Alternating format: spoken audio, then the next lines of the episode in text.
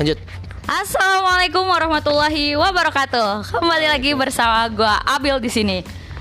Kali ini gua bertemu teman lama gua. Eh, nama lu siapa? Boleh kenalan. Sekarang nama lu siapa? Kegiatan lu apa? Terus lagi dalam rangka apa ke Bandung? Hmm, itu dulu ya perkenalan. Ya, kenalin nama gua Zaki Firos Asyahid nama panggilannya Tom. Tom. Kenapa teman-teman ada manggil Tom? Itu bawaan dari SD sih. Jadi kayak ada teman gua manggil namanya Tompi lebih tepatnya dari SD manggil Tompi, kemudian teman-teman SD yang ikut ke SMP manggil gua Tompi Tom lagi. juga, Tompi lagi, teman-teman SMP yang ikut ke SMA manggil gua Tom. Jadi kayak semua angkatan tuh ikut-ikut lah. Padahal namanya nggak ada dari Tom Tomnya sama sekali gitu ya. nggak ada Nggak itu kan ada. ejekan ya iya, awalnya. iya. cuman ya udahlah gue apa namanya merasa itu sudah jadi Bagian hidup. bagian dari cerita gue lah jadi gue udah keterima cuman akhir-akhir ini memang gue kalau memperkenalkan diri gue nggak pernah bawa Tom lagi sih di Oh. Magelang gitu kan pasca kampus Ya. gue selalu bawa pakai nama Zaki Oke. Eh, terus habis itu apa lagi ya eh, kegiatan Gua lu sekarang? aktivitas eh, alhamdulillah dikasih waktu buat dagang Hmm. Terus karena pasca kampus ya jadi kebetulan kan jurusannya bisnis juga. Hmm. Jadi ya aktivitas di situ sih kebanyakan sama ya sedikit-sedikit main sih ke kampus gitu. Kampus di Untidar, sedikit-sedikit Oke. main di sana. Yaudah gitu aja aktivitas. Oke. oh, Eh, sekarang ke Bandung ngapain ya? Iya, ke ke Bandung Bandung. ngapain? Ke Bandung eh, ada teman kontrakan yang dia eh, nikah, ya Ah. kan? Jadi ya mau nggak mau kita harus Jadi emang dulu lah. sebelumnya S1-nya di Bandung. satunya di Bandung. S1-nya di Bandung. Satunya di Bandung. 10 tahun sih di Jawa Barat walaupun gue orang Magelang ya. Oh, iya, orang iya. Magelang. Jadi 10 tahun di Jawa Barat di Kuningan 6 tahun baru 4 Jadi tahun. Sunda lu Jadi lancar. sebetulnya Lanjut. Nah, eh, kemarin kan kalau kita udah ketemu sama Henda founder Kosan Quran, kali ini kita mau ngobrol. Ya, gue dengerin sih itu. Oh ya, lu dengerin. Makasih lo udah denger podcast Abil Home. Eh, sekarang kita mau denger cerita dari Zaki. Zaki ini, guys, eh, melalui segala macam perjuangan. Lu perasaan manggil gue Tom. Ya kan, ini Oke, kan oke. memperkenalkan. Lu mau dikenalin sebagai apa lagi Zaki, nih? Zaki. Oh iya. Eh dari gue gue tahu lu tuh dari 2014 ya, pas maksudnya pas ya, sama-sama waktu di Bandung. di Baraya lah. Ya di Baraya lah. Nah, di situ lu lagi aktif di Prudensial kan. Ya. Terus gue di sini emang nih anak tuh kayaknya hobi banget gitu sama bisnis bisnis. Terus kebetulan waktu itu jurusan gue bisnis internasional. Terus lu pernah nanya-nanya soal bisnis plan dan lain sebagainya gitu.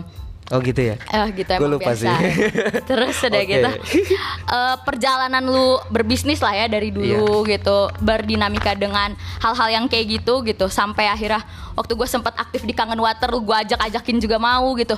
Intinya kalau gue lihat si Zaki ini tuh tipenya suka belajar gitu. Nah, Nah. sekarang hasil dari dia belajar ini Itu- akhirnya kunci. Ya. dia menciptakan hmm, bukan menciptakan saya lu lagi apa?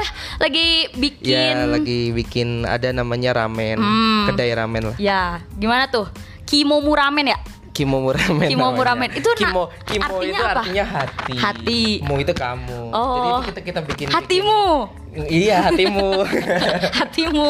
Oke lah hatimu. Ah, terus Tapi eh, itu ceritanya memang panjang sih. Mm-hmm. Eh, kita kan memang ya bener sih. Dulu tahun 2014 itu kita lagi eh, apa namanya memang aktif-aktifnya di Prudential. Prudential itu asuransi ya. Ya. Kita jadi sales lah di asuransi. kita jadi sales di asuransi. Tapi eh, lebih dalam daripada itu eh, prinsip tadi soal gue tuh pengen jadi orang pembelajar itu Hah. kayaknya pasca daripada lulus SMA itu Oh, gitu. kayak ya kayak niat harus tuh, besar ya. lu buat belajar tuh di situ. itu prinsip paling mendasar yang selama ini gue pegang deh. Iya, nah itu sih yang gue lihat karena dulu gue ngeliatnya emang lu tuh kayak bocah banget gitu. Iya, Pak. Pas di 2014 tuh kayak gila sih bocah banget ya ini orang gitu. Cuman seiring lu emang karena lu suka belajar kali ya. Jadi adalah kelihatan hasilnya dikit-dikit Iya. gitu. Dari Itu berdampak Lu yang udah ke- belajar. It, iya. Eh, Iya.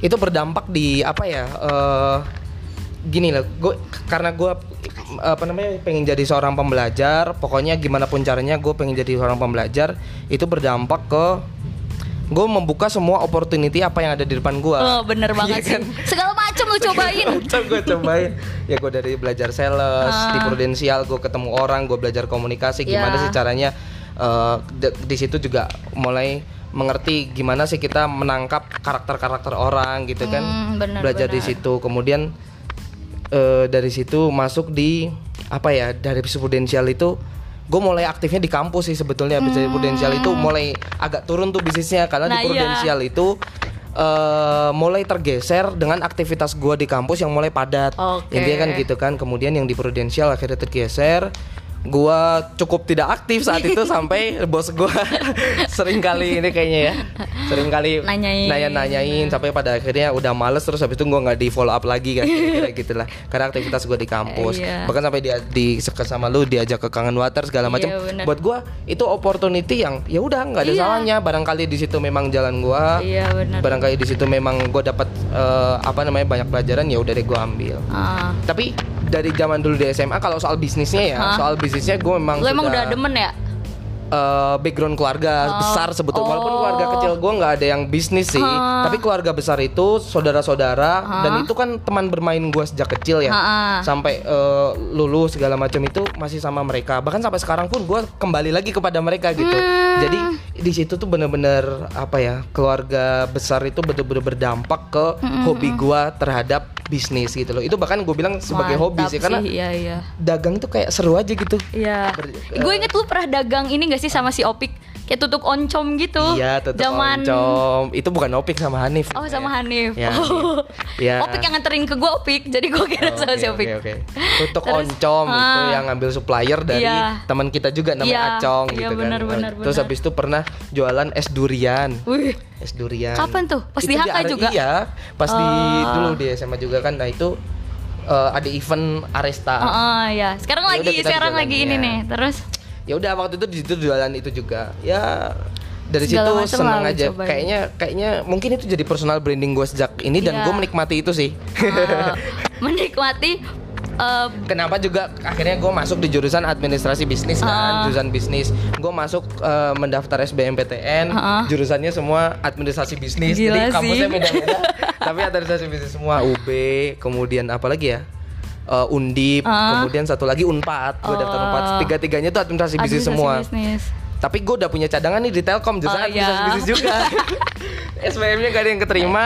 Akhirnya Ya udah deh, gue di dapet Telkom. takdirnya di Telkom kita syukuri aja ya kayak gitulah. Oke. Jadi emang dari awal ke situ itunya Oke, sih. balik lagi nih ke Kimomu Ramen ini. Oh, Gimana iya, sih lu tiba-tiba seinget gua si Zaki ini mau S2 deh di ITB kemarin udah keterima. Tapi kok gue mikir ini anak kok nggak balik-balik ke Bandung kayaknya kesenengan di rumah apa gimana? Terus tiba-tiba dia bikin kedai ramen. Jadi awalnya gimana ketika masa uh, quarter life crisis mungkinnya orang-orang bilang setelah lu lulus atau emang karena lu nggak mengalami itu karena lu ngerasa oke gue udah jelas tahu setelah gua lulus gua mau kayak gini kayak gini kayak gini gitu apa Iya, gimana? iya. Itu menarik sih Hmm. karena eh, buat gue karena karena tadi ya karena Hmm. pengen pembelajar tuh gue pokoknya pengen selesai lah akademik itu ya Hmm. udah karena gue suka bisnis gue jurusan bisnis gue pengen masuk MBA di ITB Ah. waktu itu udah daftar alhamdulillah aku tuh udah sempat namanya eh, keterima bersyarat ya Iya. karena Ada yang eh, bah- kurang ya ada yang dikit. kurang ya bahasa gue kurang lewat itu bahasa gue kurang kemudian eh, pulang dulu lah ke Ah. Magelang gue beraktivitas di Magelang segala macem tapi tempo hari waktu itu nggak kekejar tuh Oh. apa namanya syarat yang harus gue kumpulkan ke ITB Ya. gue pikir aduh apa gue apa namanya mendalami aktivitas gue di sini dulu karena sudah mulai banyak lah kira-kira kalau kita kan awal-awal kayak pulang ke kampung halaman masih Ngeraba-raba lagi gitu ya, ya masih meraba-raba segala macam cuman beberapa bulan kemudian mulai ada aktivitas-aktivitas dan Ya. itu alhamdulillah mulai eh, mulai ada lah kira-kira lah satu hari itu kita ngapain pulang Oh, malam segala macam iya, tuh alhamdulillah iya. udah ada dan kita ritmenya udah balik lagi Iya. kayak dulu gitu ya. ya ya alhamdulillah lah kayak gitu ya udah habis itu gua akhirnya memutuskan untuk kayaknya gua eh, apa namanya break dulu untuk belajar tapi gua komitmen untuk tetap lanjut di studi lanjut. Nah nanti eh, sambil gua nih sampai sekarang nih gua masih les nih seminggu tiga kali. Ini harus bahasa Inggris nih. iya seminggu tiga kali. Masih les bahasa Inggris Mantap seminggu sih, tiga mantap kali.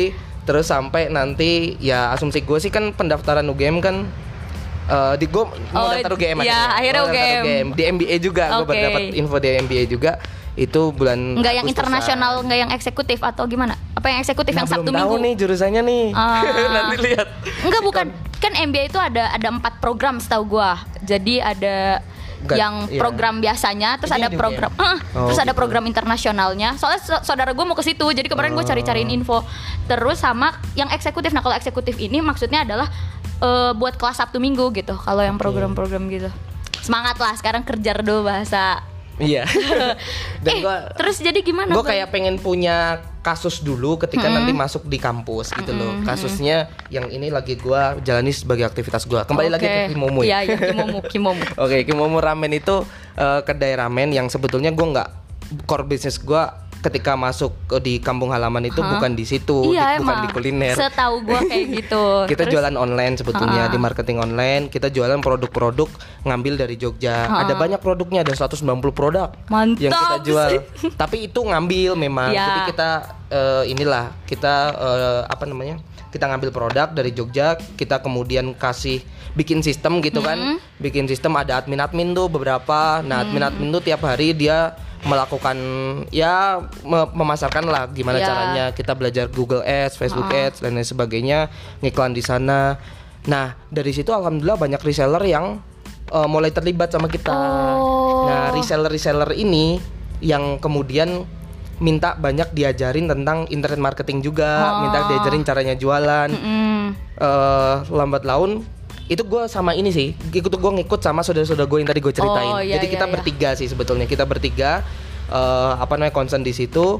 Kemudian alhamdulillah reseller-reseller itu mulai banyak, mulai padat dan kok kayaknya kantor di Magelang itu sudah kurang cuk kira-kira gini lah kurang memadai lah kalau Oh. banyak tamu datang gitu Oh, loh iya, minta iya, iya, diajarin begini kok Heeh. ada admin-admin ada lagi nge-packing packing barang untuk pengiriman Iya, iya, ada iya, aduh iya, iya. nggak nggak ini Kira- deh Baya, bayangannya karena gue belum pernah ke sana gitu. Hmm. Si kantornya tuh segede apa gitu? Atau dia tuh kantornya tuh nyatu sama rumah atau ini, gimana ini gitu? berapa berapa meter ya, Ya, sebenarnya kayak rumah sebenarnya rumah sih guys, bentuknya di garasi. Oh ini Terus- garasi ya Hah. rumah. Ini sekitar ini kan lima kali Iya, tiga kali kali ya. tiga, ha. Ya sekitar eh, ini utamanya enam lah, enam Ha. kali empat lah kira-kira. Oke. Itu utamanya ya, Ha. enam kali empat tapi ada ke belakangnya gitu kayak Oh. rumah, kayak, Kayak dapurnya kamar gitu mandi ya, belakang, dapurnya oke, gitu-gitu. Nah, Berarti agak padet lah ya kalau misal orang banyak iya kumpul di bener, sana. makanya Kayak- agak padet, Ah. agak yang kurang-kurang tepat lah menurut gua. Nah, Oh, kemudian gitu. di kanan kontrakan kita itu Hah? kebetulan itu ada penjual ayam namanya Oh. bengkel ayam. Dia itu baru enam macam eh, ayam geprek gitu atau apa? Ya macam-macam sih ada ayam gepreknya, ada ayam manisnya, Oh, iya, gitu, iya, iya, segala macam. Tapi kok dia itu sudah berjalan beberapa tahun nggak kata dia sih kurang profitnya kurang dapat lah kira-kira Ah, gitu lah ya. iya, iya, nah dia menawarkan ke kita gimana kalau oper kontrak. Oh, nah, gitu. Iya, jadi kayak dapat murah gitu. Ha-ha. Oper kontrak dia belum habis nih. Ha-ha. 2020 eh 2019 kemarin Ha-ha. itu baru setengah tahun itu eh, dia udah nyawarin kita ini dong setengah tahun ini dioper kontrak aja kalau mau buat apa-apa gitu kan. sih. Waduh ini pas banget nih alhamdulillah Iya. lagi kita lagi Butuh banyak reseller gitu, iya. ha. Oh ya udah buat tempat apa namanya reseller-reseller datang untuk kita belajar. Belum ada kimomo tuh, belum ada. belum, belum, Masih belum. mikir buat tempat bareng-bareng aja gitu. Yes, gue gue masih mikir ya sama teman-teman tuh masih mikir Oh, inilah iya, gimana iya. caranya pokoknya nih reseller reseller itu kita bantu dan itu kan memang kalau kita bisnis di situ yang ngajarin di situ ya. Nah ya udah di situ kita buatlah eh, konsep kopi kafe. Oh, iya, itu iya. kenapa kalau lihat lu pernah lihat Instagramnya nggak itu? Iya, gue lihat itu kayak keren gitu sih ini fitnya. Fitnya gue kayak aduh gila gue pengen nih. Kayaknya enak. Ya kapan-kapan lah lu harus Terus? ke sana. Eh apa namanya? Itu tuh kalau lu lihat desain interiornya itu udah kafe banget lah. Iya emang, nah itu Maksudnya Itu kira banget, Cafe. Awalnya iya. pas mulai post-post voting Eh apa Foto-foto Iya. yang kayak Ini ya gue kira ah, kayaknya Iya, Poppy mau bikin kafe nih Betul, kafe. Ah. Kafe itu kenapa? Karena gue karena kafe itu paling relate lah untuk kita belajar. Mm-mm. Iya nggak sih? Kayak ya udahlah di Bandung ini di mana-mana kafe Iya. juga jadi tempat tongkrongan Sebelah belajar kosan gue aja kafe guys Padahal ini di gue di gang gitu Iya. Lanjut gimana? Dan itu kan buat belajar masih oke ya. Dan masih oke dan itu secara bisnis mungkin masih masuk kita pada pandangan mungkin masih masuk itu kenapa desain interior kita pakai desain interior bahkan Hah. sampai segitu seriusnya kita pengen Gila. bikin itu pakai desain interior udah dibikin kafe segala macam progres tuh jalan Hah. gue sampai ini gue perlu cerita ya gue eh, nggak apa-apa gue gue sampai ini ya gue pinjam duit ke bank Eh. bank syariah sih gue sampai pinjam duit ke bank syariah Ah. karena gue berjalan setengah perjalanan itu Ah. duit modal tuh kurang Nah iya iya Nah, pasti sampai segitunya gue pengen uh, gimana caranya gue siap pokoknya ini ini ini udah waktunya gue tempur lah kira-kira oke gitu lah. oke Ini udah waktunya gua tempur Dulu. Enggak enggak. Gue ingat. Gue ingat cerita lu juga sih. Lu lu dulu juga kayak pernah pengen tempur harus gitu. tempur coy emang mental mental seperti ini harus dipaksakan Iya. lu pernah bilang ke gue gue kayak mau mulai tempur kayak lu bil gue mau coba Iya, kan gue pernah bilang gitu. Makanya gue di situ juga aku udah lah Bismillah, gue pokoknya gue eh, ambil jalan untuk gimana caranya kita tempur di Hah? situ.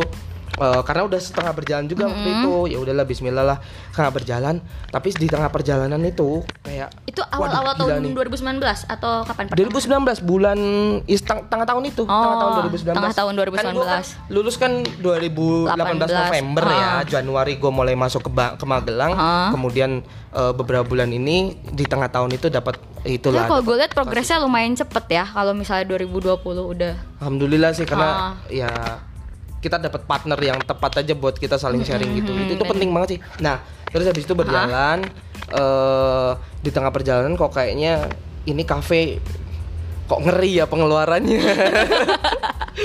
di senternya dan lain sebagainya. Jadi ini memang Wah, gua apa yang gue pelajari di jurusan bisnis itu Hah? tidak terimplementasikan dengan baik ketika di lapangan. Lu gitu deh. mengerjakan ya. Iya, ketika mengerjakannya habis banyak kemudian gua coba mencari-cari gimana caranya ini tetap berjalan ke kafe-kafe.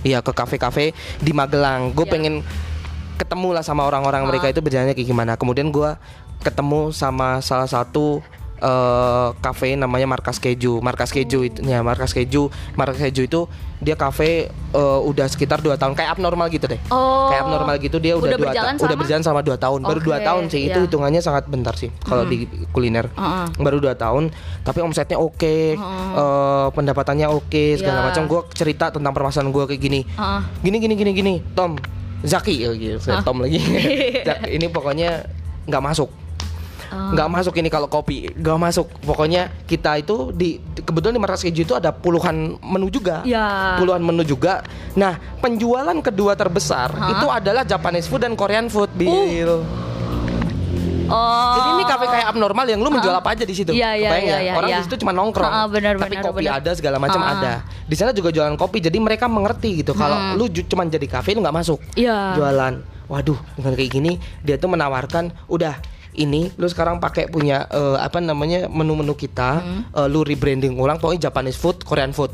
Karena itu adalah menu pembelian terbe- ke- kedua terbesar setelah ayam geprek di sana di markas keju ini. ini lu ada orang dalam di markas kejunya atau emang lu tuh bener-bener cuma Itu beneran lu tuh cuma yaudah gue datang ke situ gue mau belajar gue mau ngobrol gitu Ki- kita itu mencari-cari di Google bahkan Google Maps ini mana ya kafe yang kira-kira bisa kita datengin sampai di situ alhamdulillah itu kita ketemu ownernya ya oleh itu ya gitu sih. Gue percaya kalau kita mencari opportunity tuh Iya, iya, belajar pengen bener-bener. belajar gitu ada aja gitu Iya, lah. iya, iya, iya. ada aja. Ya udah ketemu Ajaib, gitu di situ. Eh, di ramen hitung hitungannya pas oke berjalan. Udah jadilah sekarang Hmm. Tunggu yang itu tunggu dulu dong. Oh, tiba-tiba ada. Eh nah yang gue penasaran ini prosesnya gini. prosesnya dalam eh, membentuk Kimomu Ramen ini kayak misalnya kayaknya ada kerja sama branding gitu nggak sih? Bener ini Ah, franchise. Iya. franchise enggak dibilang franchise 100% juga enggak karena dia franchise si restorannya atau franchise kita beli franchise ke Oh. ke ke si- ke, ke apa nama markas keju. Mau dibilang franchise juga bi- gak bisa. Kenapa? Karena brandingnya belum ada. Iya, Markas iya, Keju- eh, Mar- kita, kita bikin branding sendiri. Kimomo Iya. Ramen ini pertama di Indonesia. Iya, iya, benar, Iya benar. kan? Pertama di Indonesia. Jadi kita cuma ngambil menunya, resepnya kira-kira oke, gitu oke, loh. oke, oke. Kira-kira resepnya. Nah, eh, orangnya ini alhamdulillah tuh kebetulan baik dapat baik banget Ah. gitu kan. Dia itu benar-benar kebina kita dan kemudian dia bahkan sampai ngasih dua cooknya, dua cook eh, apa namanya yang udah dua tahun kerja di situ itu dikasih ke kita. kokinya Kokinya. mantap ya Allah dikasih ke kita. Jadi dikasih itu dalam artian lu yang gantian gaji ya gitu Iya, ya. iya, Tapi dikasih iya. nih Tapi udah kan nih. itu kan orang yang udah berpengalaman dan udah Yes, punya- makanya di situ Ah. kita sangat terbantu sih. Ha, ha, ha. Eh, dipindah ke Kimomo Ramen dua Ya. orang. Awal-awal kita tuh eh, cuman apa ya? Cuman berharap ini berjalan supaya reseller-reseller Kimomo Ramen ini berjalan supaya reseller-reseller bisa ke situ. Kita kita bisa tetap pakai konsep eh, cafe lah, belajar di ka- belajar di cafe konsep gitulah. Ya kebayang lah ya teman-teman mungkin kebayang lah. Nah, tapi keberjalanannya itu kok ternyata hype banget gitu. membludak banget sih kalau gue lihat dari Instagram itu parah kaget sih gua juga Ah. itu apa ya karena jadi eh, kita kan bertiga. Hah. Sekali lagi kita bertiga tuh di Magelang itu kita timnya bertiga. Satu tuh orang marketing, satu tuh konseptor. Gua ini termasuk yang ya gua ada konseptornya, gua juga orang lapangan gitu Ya, ya. Kira-kira ha, gitulah.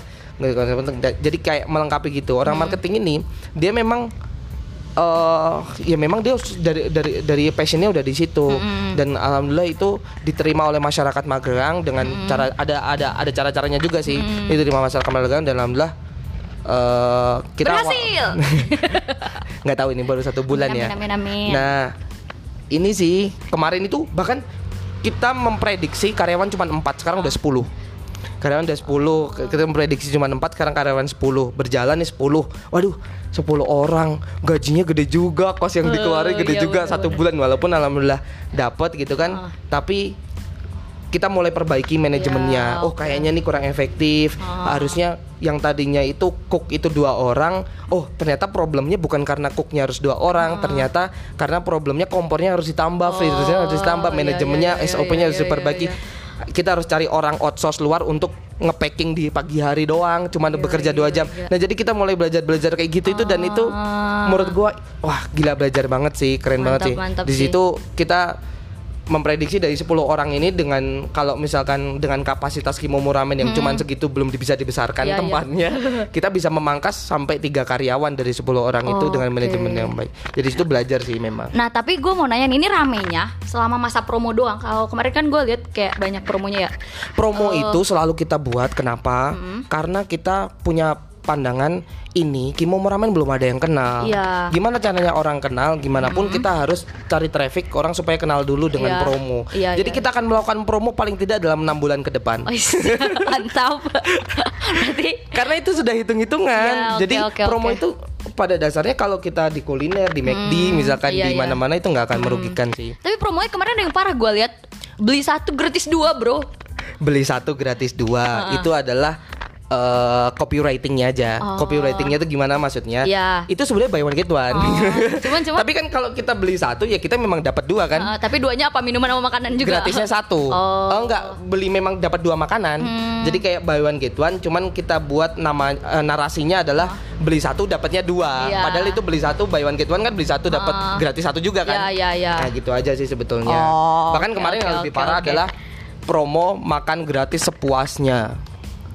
Nggak tahu lihat nggak lihat itu ya. gua lihat Ada yang itu promo sih. makan gratis sepuasnya Ah. dengan modal WA. Aduh. Jadi orang ke situ, eh, waduh ini dibocorin ya. orang ke situ itu dia cuman modal WA, kemudian nge-save kontak admin kita, Mm-hmm. kemudian dia nge-share promo kita itu ke seluruh grup yang Seluruh ada di dia. grup di Satu WA grup dia? Ya nggak nggak harus seluruh grup sih. Jadi gini kita hargain satu grupnya itu 500 rupiah. Oh. Kalau dia 10 grup, berarti kan dia dapat diskon 5.000 5.000 rupiah ya, kan. ha. Kalau misalkan dia 20 grup, dia dapat diskon 10.000 rupiah. Dia bisa gratis ramen kalau dia mengejar kira-kira 50 ribu, 5 eh 50 grup. Mantap. 50 grup. Tapi kan dia kita nggak apa-apa dong kita investasi satu mangkok untuk dapat 50 grup yang isinya satu Bisa- grup kita bisa iya, berapa bisa orang. 150-an orang. Ais gila gila. Ya, itu ada cashback gitu-gitu Oke oke oke. Keren keren keren.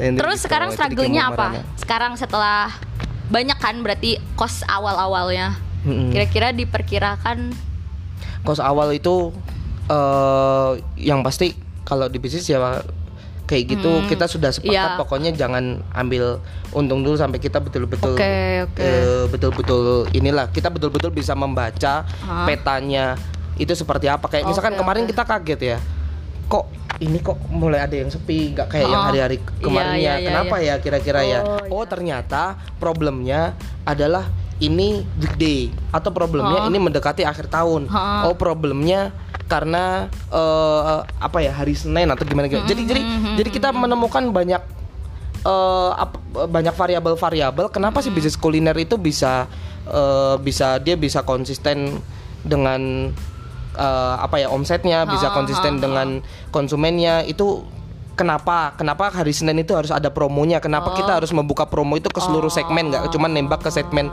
satu? Nah gitu kita mau Iya, belajar iya, gitu iya, loh. Iya, iya, iya nah, Gue jadi itu- mengingat semua restoran yang pernah gue datangin dengan segala macam promonya. Gue selalu orang Tapi Bill, nggak ini, ini menarik sih.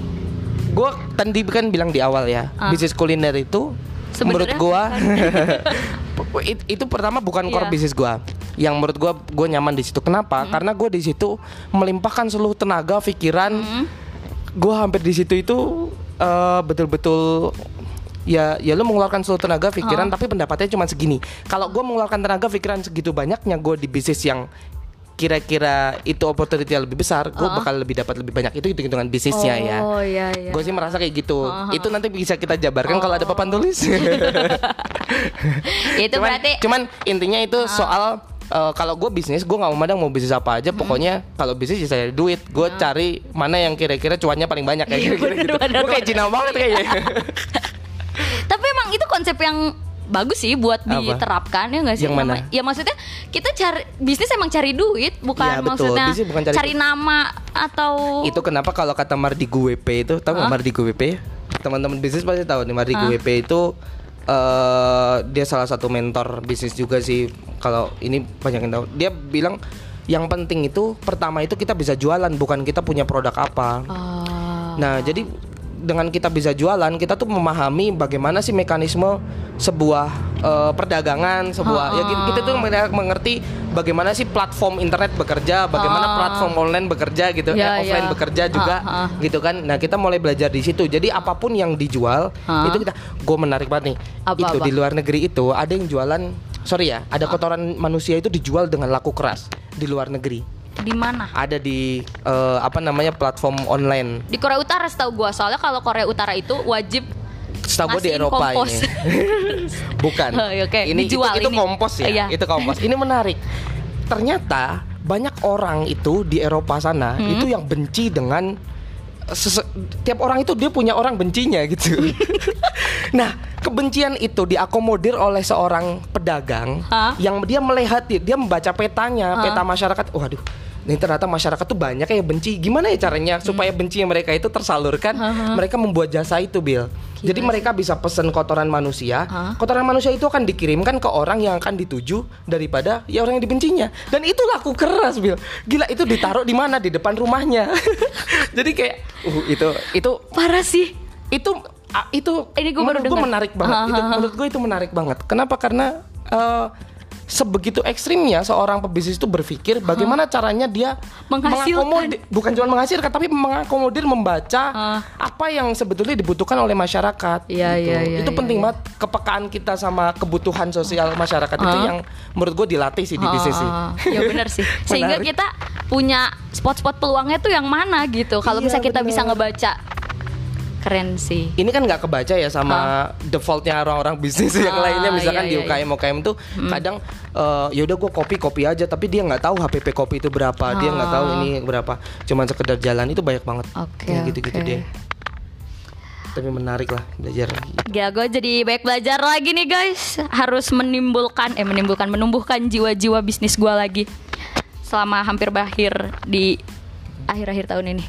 Oke Ya udah eh Oke gitu aja kali ya guys ya Karena sebenarnya gue minta waktu si Zaki ini Di waktu-waktu mepet dia mau naik travel Jadi sekarang Iya. dia harus segera cabut Biasa orang sibuk ya. Semoga eh, nanti mungkin bisa ketemu lagi lu udah bikin kelas-kelas bisnis gitu Tom. Gimana? Amin, amin. amin Ya. amin tapi gue merasa harus banyak belajar dengan podcast kacamata atau podcast sabil hum mungkin Ini sebenarnya hanya menyalurkan hobi saja guys. oke oke Semoga hobinya bisa dibayar, amin. Eh, intinya gitu dulu ya guys ya. Kalau misalnya eh, kalian semua ada yang penasaran buat eh, nanya-nanya soal bisnis atau Main mungkin teman-teman lu banyak yang nanya eh, iya, iya anak-anak nanya apa? itu itu soal ramen Oh gitu. iya beberapa Iya, nah boleh boleh banget deh eh, di follow nanti gua kasih di kolom deskripsi eh, link Kimomu Ramen dan juga link Instagram lu aja ya. Oke, siap nggak lu ditanya-tanya ini? ya ya lumayan lah berbagi berbagi tuh nanti makin berkah. misalnya siap Ya, eh, lu ada closing statement dulu nggak, Tom? Terakhir, buat teman-teman pendengar setia Abil Home. gue nggak berharap banyak orang itu sebetulnya terjun di bisnis karena gue ngelihat kok trennya sekarang banyak orang yang pengen bisnis sih sebetulnya tapi eh, menurut gua nggak semua orang itu bisa jadi pebisnis itu kenapa pebisnis ideal di sebuah negara itu kalian paling nggak 5% ya Iya, benar-benar. Iya kan paling nggak 5% Eh, Terakhir gua denger sih di buku Ipo Santosa 2%. wow Iya. 2% itu mungkin udah keren banget sih. Iya. Tapi Indonesia juga eh, Masih nggak 0, sebanyak itu. Kenapa? Karena menurut gua eh, apa namanya kompetensi bisnis itu Hmm. itu bisa ditu eh, jadi orang pebisnis itu nggak Hmm. harus lu eh, mengerti banyak hal kira-kira gitulah. Tapi kita yang penting itu kolaborasi sih sebetulnya. Hmm. Kolaborasi Kalau kita ketemu gua- sama iya. Gue ngeliat lu tuh kayak mulai aja dulu gitu. mulai dulu itu salah satu prinsip dasar hidup kita lah iya, kira-kira gitu iya, kan. bener-bener. Tapi maksud gua untuk jadi pebisnis itu kita nggak harus mempelajari banyak hal. Iya. Kita bisa di satu satu satu apa ya satu memang satu pencapaian yang bisa kita lakukan itu tekuni itu gitu kan. Kalau gue di marketing ya ya udah konsentrasi aja di Iya, situ. iya, iya. Marketing gue di mana di Facebook ya gue konsentrasi di Facebook Iya, itu. iya, iya, iya. Itu yang menurut gua jauh lebih penting dan lu akan bisa kolaborasi membangun bisnis sama banyak orang sih sebetulnya. Karena bisnis itu sebetulnya hulu ke hilir kan ya. Ha. Kita nggak mungkin eh, semua itu kita kuasai gitu nggak. Kita ad- pasti ya cuman ada di satu Iya. job-job sendiri lah kira-kira Iya, gitu iya, kan. iya, iya. Nah itu sih menurut gua. Jadi eh, menurut gua apa pun sekarang kita eh, berada di jalannya, Hmm. ya udah tekuni itu karena bisnis itu pasti eh, akan kalau lu mau jadi bahkan lu sebagai orang hukum pun menurut Hmm, gua ya itu akan ketemu sih gimana caranya lu berbisnis sebagai orang hukum itu sih paling. Mantap. Oke, itu dari Zaki Firoshi. Eh, sampai jumpa di podcast selanjutnya pekan depan bersama founder-founder lainnya. Wassalamualaikum warahmatullahi wabarakatuh. Waalaikumsalam.